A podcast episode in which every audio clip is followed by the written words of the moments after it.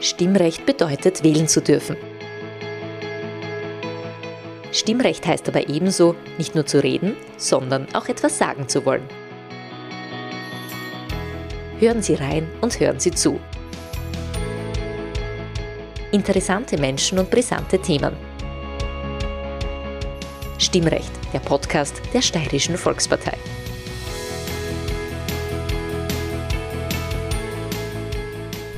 Herzlich willkommen, sehr geehrte Hörerinnen und Hörer. Mein Name ist Peter Siegmund und ich sitze heute passend zum Datum und zu dieser Zeit des Jahres in der Bildungsdirektion, in der steirischen Bildungsdirektion.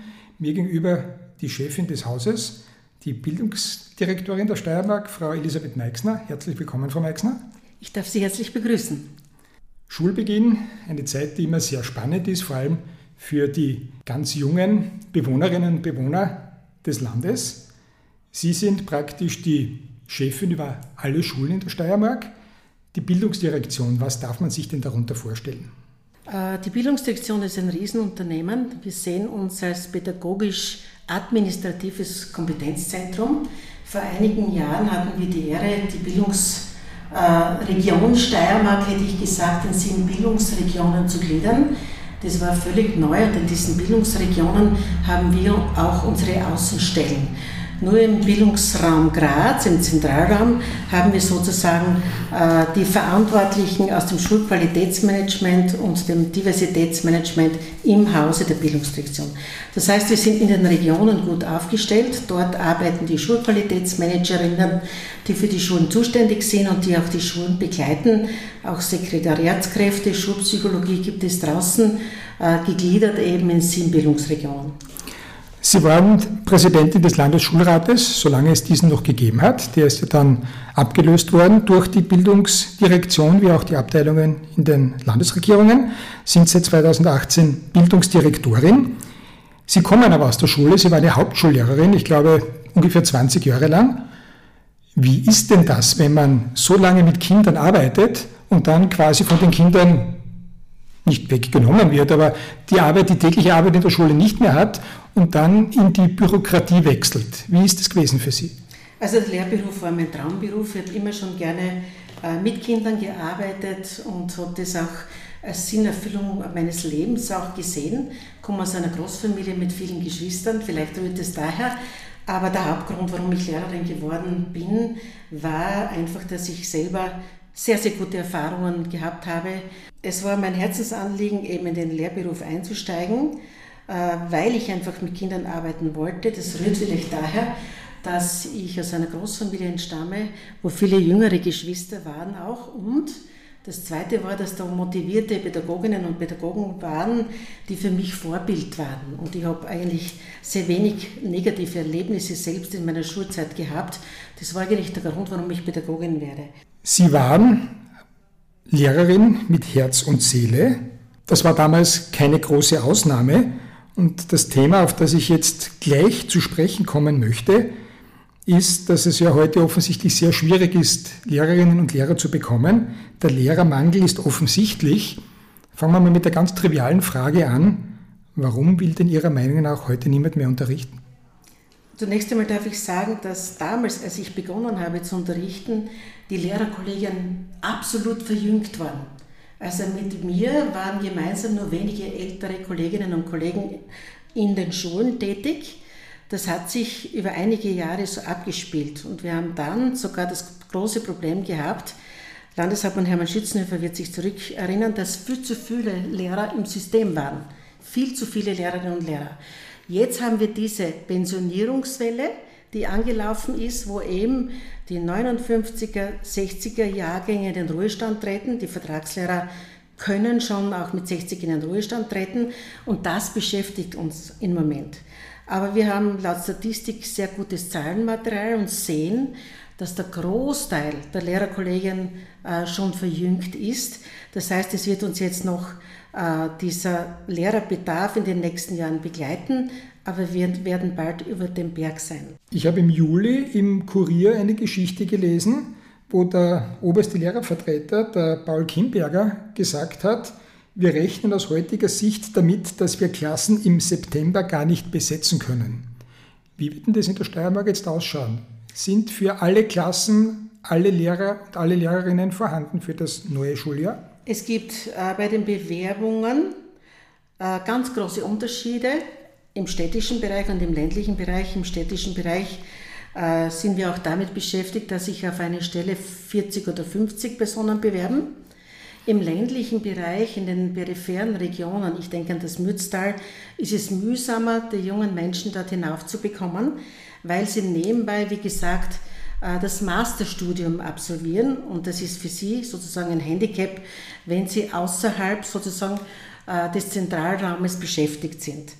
Äh, wir gehen davon aus, dass der Bedarf gedeckt werden kann über die Sommer Monate, über den Sommer hat sich noch einiges getan. Wir schreiben jetzt noch einmal Stellen aus, wobei wir gesehen haben, dass bei vielen Ausschreibungen, die ja von den Schulleitungen eingemeldet werden, weniger Stunden eingemeldet werden als ein volles äh, Stundenausmaß. Wir haben auch Quereinsteigerinnen. Da hat der Herr Bundesminister Martin Bolaschek äh, diese Initiative ins Leben gerufen. Das heißt, wir rechnen für diese wenigen Stellen, die noch auszuschreiben sind, äh, in der gesamten Steiermark, sich einerseits jene bewerben, die im Zentralraum nicht zum Zug gekommen sind, aber andererseits rühren wir auch die Werbetrommel für Studierende und Quereinsteigerinnen.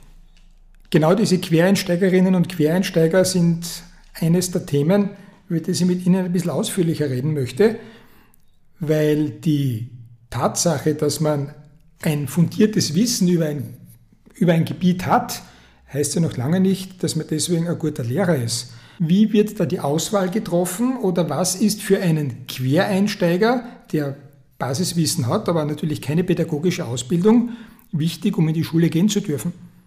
Er braucht ein universitäres Studium. Wir haben zum Beispiel Engpässe in den Naturwissenschaften. Ich nehme jetzt das Fach Physik und Chemie her.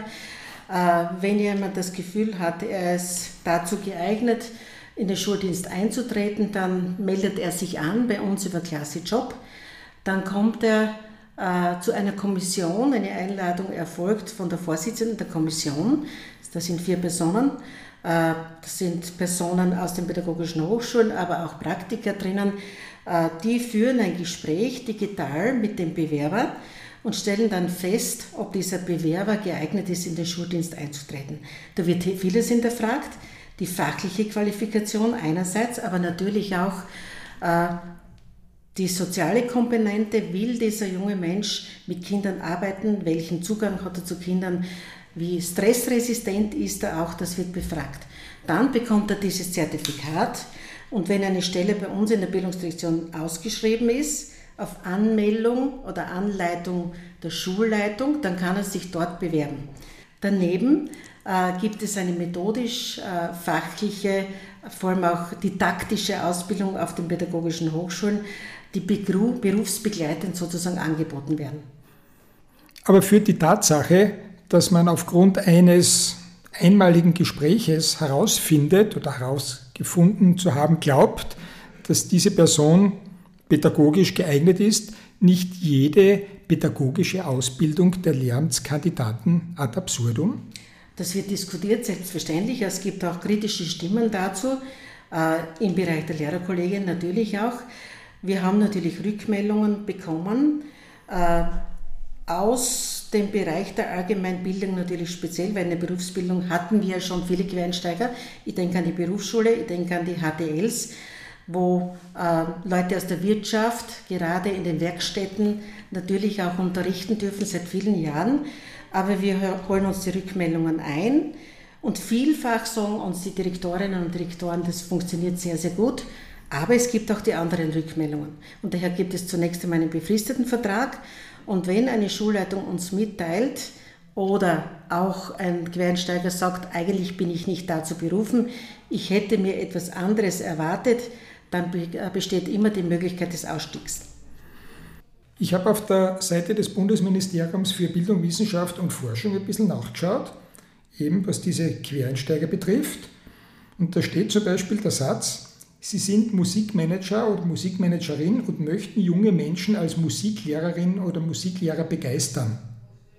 Reicht diese Fähigkeit, Musikmanager zu sein, jetzt wirklich aus, um als Musiklehrer zu arbeiten?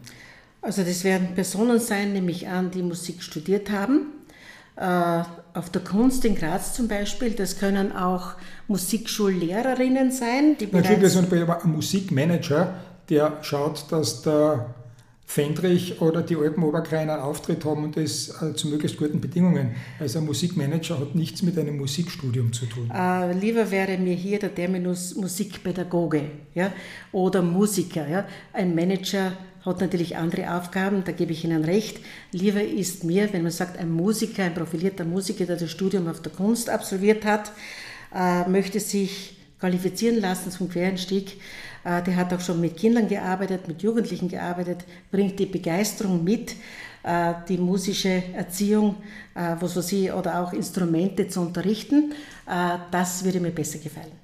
Jetzt haben Lehrerinnen und Lehrer, die bereits in Pension sind oder gerade dabei sind, in Pension zu gehen, die Chance, länger zu arbeiten.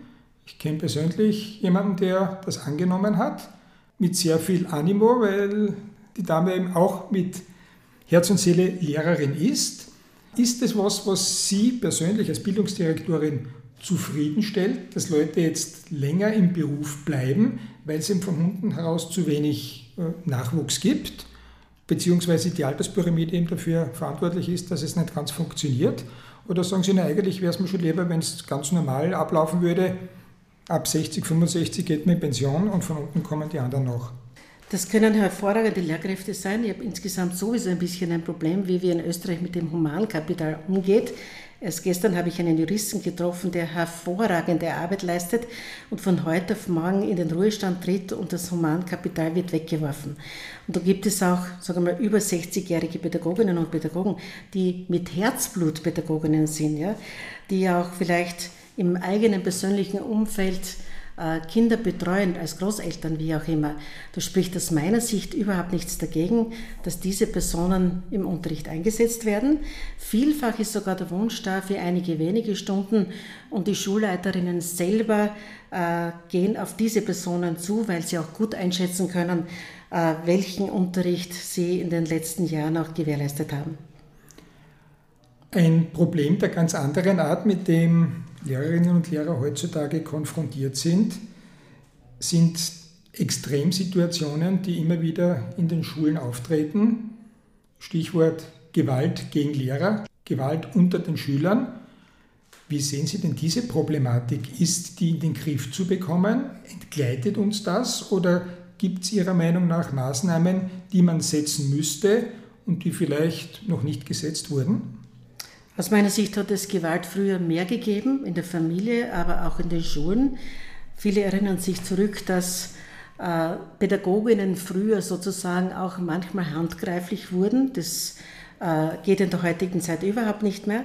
Auch in den Familien hat sich früher mehr abgespielt in Richtung Gewalt, äh, auch was die Erziehungsmethoden betrifft. Das dürfen wir nicht vergessen. Aber Tatsache ist, dass die Herausforderungen insgesamt für die Schulen, für die Pädagoginnen größer geworden sind weil die Menschen wesentlich kritischer geworden sind. Auch wir machen wesentlich mehr Krisenmanagement, wo ein Vater sich beschwert darüber, dass die Lehrerin nicht seinen Anforderungen, die er hätte, gerecht geworden ist. Äh, und sie sind sensibler geworden. Insgesamt, das spielt sich in einer Gesellschaft, auch in den Krankenanstalten ab, im Gesundheitsbereich ab, in den Ämtern ab. Das spüren wir ganz intensiv.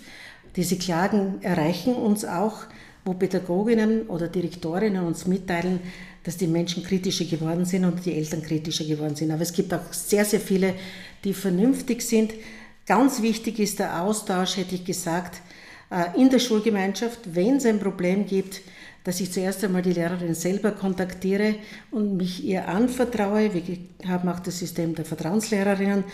Äh, ansonsten den Direktor bemühe und dann nicht sofort an die oberste Stelle gehe. Aber selbst dann, wenn es eskaliert, bemühen wir uns über die Schulaufsicht, über die Schulqualitätsmanager einzugreifen, wenn wir sehen, äh, da ist etwas notwendig oder ist aus dem Ruder gelaufen, äh, man braucht Hilfe. Wie sehen Sie dieses so oft diskutierte und herangezogene Wort der täglichen Touren, Bewegungsstunde, wie auch immer. Ist das realistisch? Ist das wichtig? Ist das was, was man nur ausgräbt und dann eh wieder verbuddeln lässt? Wie sehen Sie es denn? Wir haben ja eine Stundentafel, eine genaue, wie viele im Laufe äh, der vier Jahre in der Sekundarstufe 1 an Stunden absolviert wird. Natürlich ist die Informatik jetzt zum Beispiel sehr stark, die digitale Bildung dazugekommen, die digitale Bildung, ja. Äh, das nimmt auch viel Platz und Raum und Zeit ein. Zur Bewegung darf ich sagen, wir sind teilweise einen anderen Weg auch gegangen, zum Beispiel mit der täglichen Bewegungseinheit. Da gibt es Fortbildungsangebote über die pädagogischen Hochschulen für Pädagoginnen und Pädagogen, die auch am Anfang der Stunde Bewegungseinheiten einziehen. Aber ich möchte schon ein bisschen an die Eltern auch appellieren, wenn die Kinder am Nachmittag zu Hause sind, alles daran zu setzen, dass die Kinder sich mehr bewegen. Wenn ich unterwegs bin, so Land auf und Land ab, gerade jetzt, auch im Sommer, dann hat man das Gefühl, dieses Land hat keine Kinder. Das siehst du am Nachmittag draußen im Freiraum eigentlich relativ wenige Kinder. Und daher muss es ein gutes Zusammenspiel zwischen der Schule und dem Elternhaus geben, dass genug Bewegung stattfindet bei den Kindern. Wie sehen Sie denn überhaupt die Aufgabenverteilung zwischen Eltern und Schule in Bezug auf Erziehung eines jungen Menschen? Die Eltern sind heute geforderter als noch vor vielen Jahren. Beide sind berufstätig. Das stellt eine Herausforderung dar.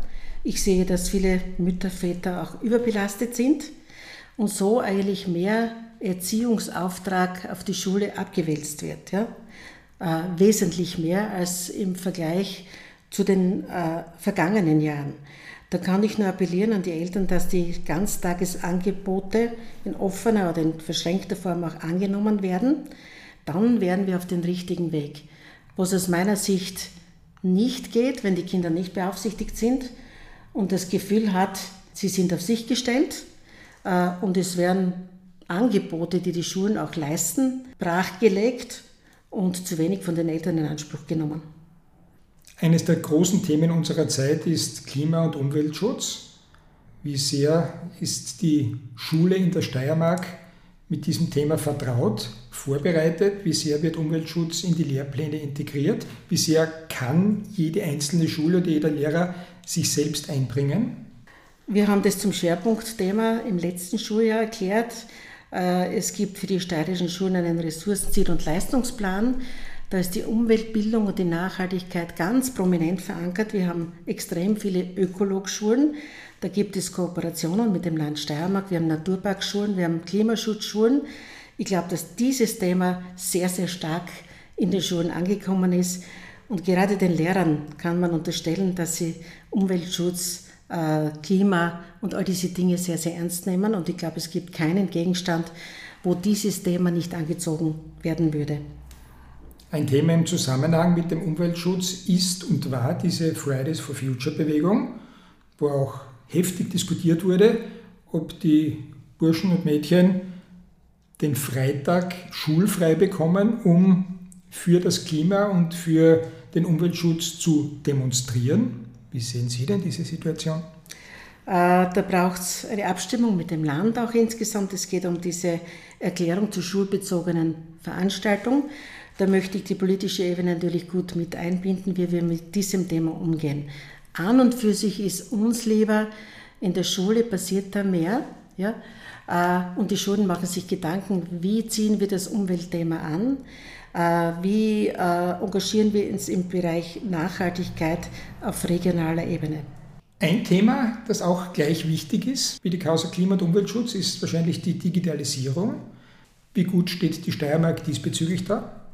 Ich hätte mir nie vorstellen können, dass eine Bundesregierung so viel Geld in die Hand nimmt, dass alle Schülerinnen und Schüler der Sekundarstufe 1 Endgeräte bekommen. Entschuldigung, dass ich unterbreche. Was ist die Sekundarstufe 1? Also von der fünften bis zur achten Schulstufe.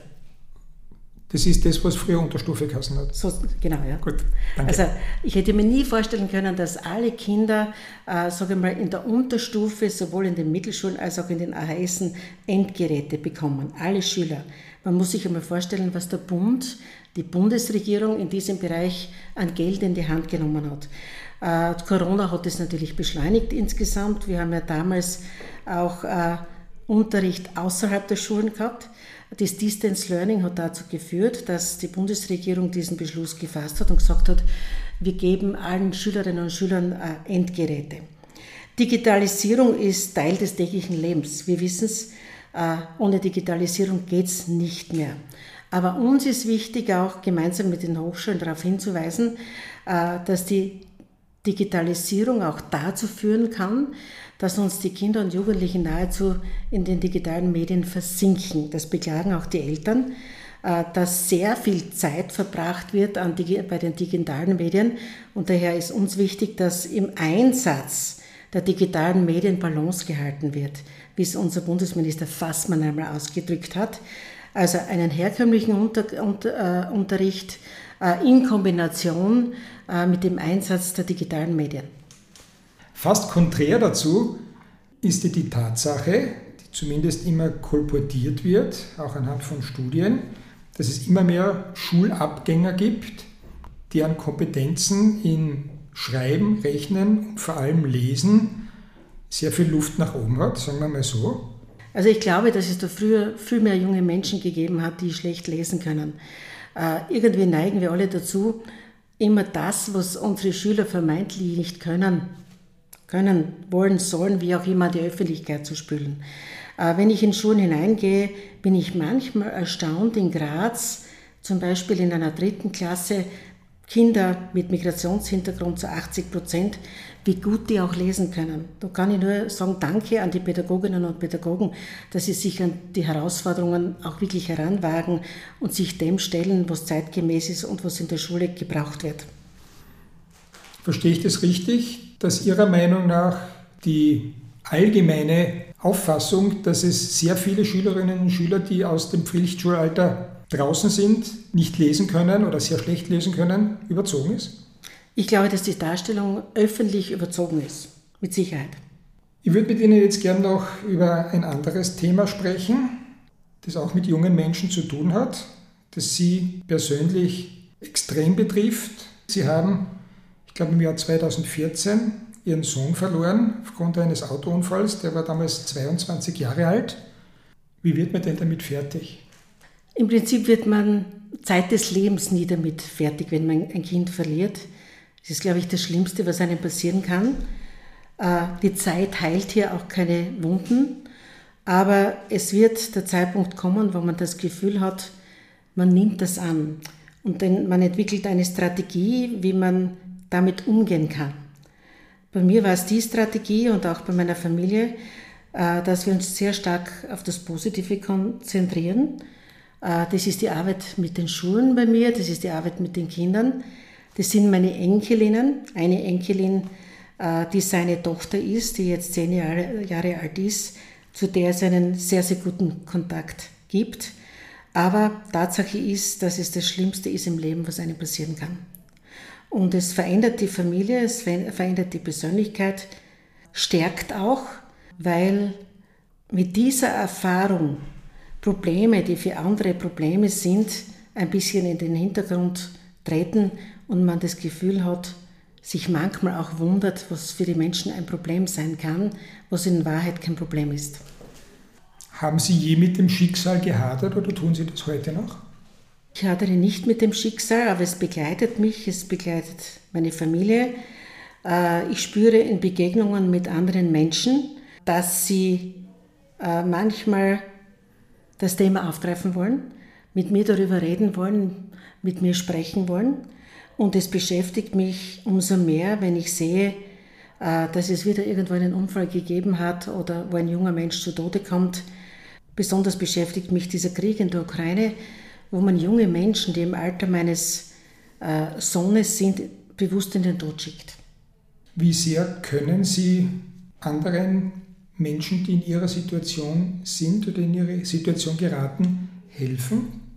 Können Sie ihnen helfen? Wollen Sie ihnen helfen? Es gibt auch immer wieder die Situation, dass ich angesprochen werde, wie wir, meine Familie und ich, mit dem Schicksalsschlag fertig geworden sind.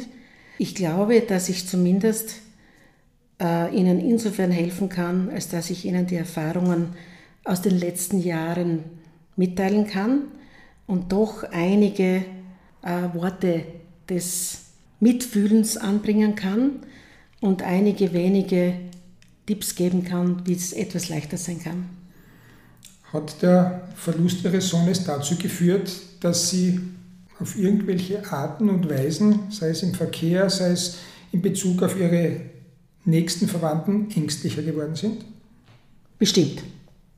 Ängstlich heißt was? Wie drückt sich diese Angst aus? Noch vorsichtiger im Verkehr, hätte ich gesagt. Auch mehr Obsorge, Fürsorge für die steirischen Kinder insgesamt, wenn irgendwo etwas aufbebt, äh, was Menschen berührt, was Pädagoginnen berührt, Eltern berührt. Man kann nicht alles lösen. Wir haben 143.000 Kinder und Jugendliche. Äh, wir haben äh, immer wieder Dinge mit Dingen zu tun, die vielleicht nicht an die Öffentlichkeit gespült werden, Suizidgedanken und solche Dinge, das berührt mich heute noch mehr. Aber auch Autounfälle, wenn ich sehe, da kommt ein junger Mensch ums Leben, äh, und dann frage ich sofort nach, welche Schule es betrifft, wie die Schule da mit dem Krisenmanagement umgeht. Das ist direkt bei mir angesiedelt, funktioniert auch gut mit unseren Schulen, mit den Schulleitungen, auch mit der Schulpsychologie, da sind wir gut aufgestellt. Aber das ist mir ein persönliches Herzensanliegen. Damit haben wir den Kreis zur Schule wieder geschlossen. Frau Bildungsdirektorin, ich bedanke mich sehr, sehr herzlich für Ihre Gedanken, an denen Sie uns haben teilhaben lassen, auch an den sehr, sehr persönlichen, jetzt zum Schluss unseres Gesprächs. Und ich wünsche Ihnen und uns allen ein sehr gutes Schuljahr 2023-2024. Ich bedanke mich sehr herzlich für das Gespräch. Ich möchte noch einmal betonen, dass mir die Kinder und die Jugendlichen sehr am Herzen liegen. Ich bedanke mich bei allen Pädagoginnen und Pädagogen, aber auch bei den Eltern für das gute Miteinander in den Schulen. Wir sind gut gestartet, wie ich höre. Elisabeth Meixner, alles Gute und herzlichen Dank. Danke vielmals. Liebe Hörerinnen und Hörer, auch bei Ihnen bedanke ich mich wieder einmal für Ihr Interesse und Ihre Aufmerksamkeit am Stimmrecht.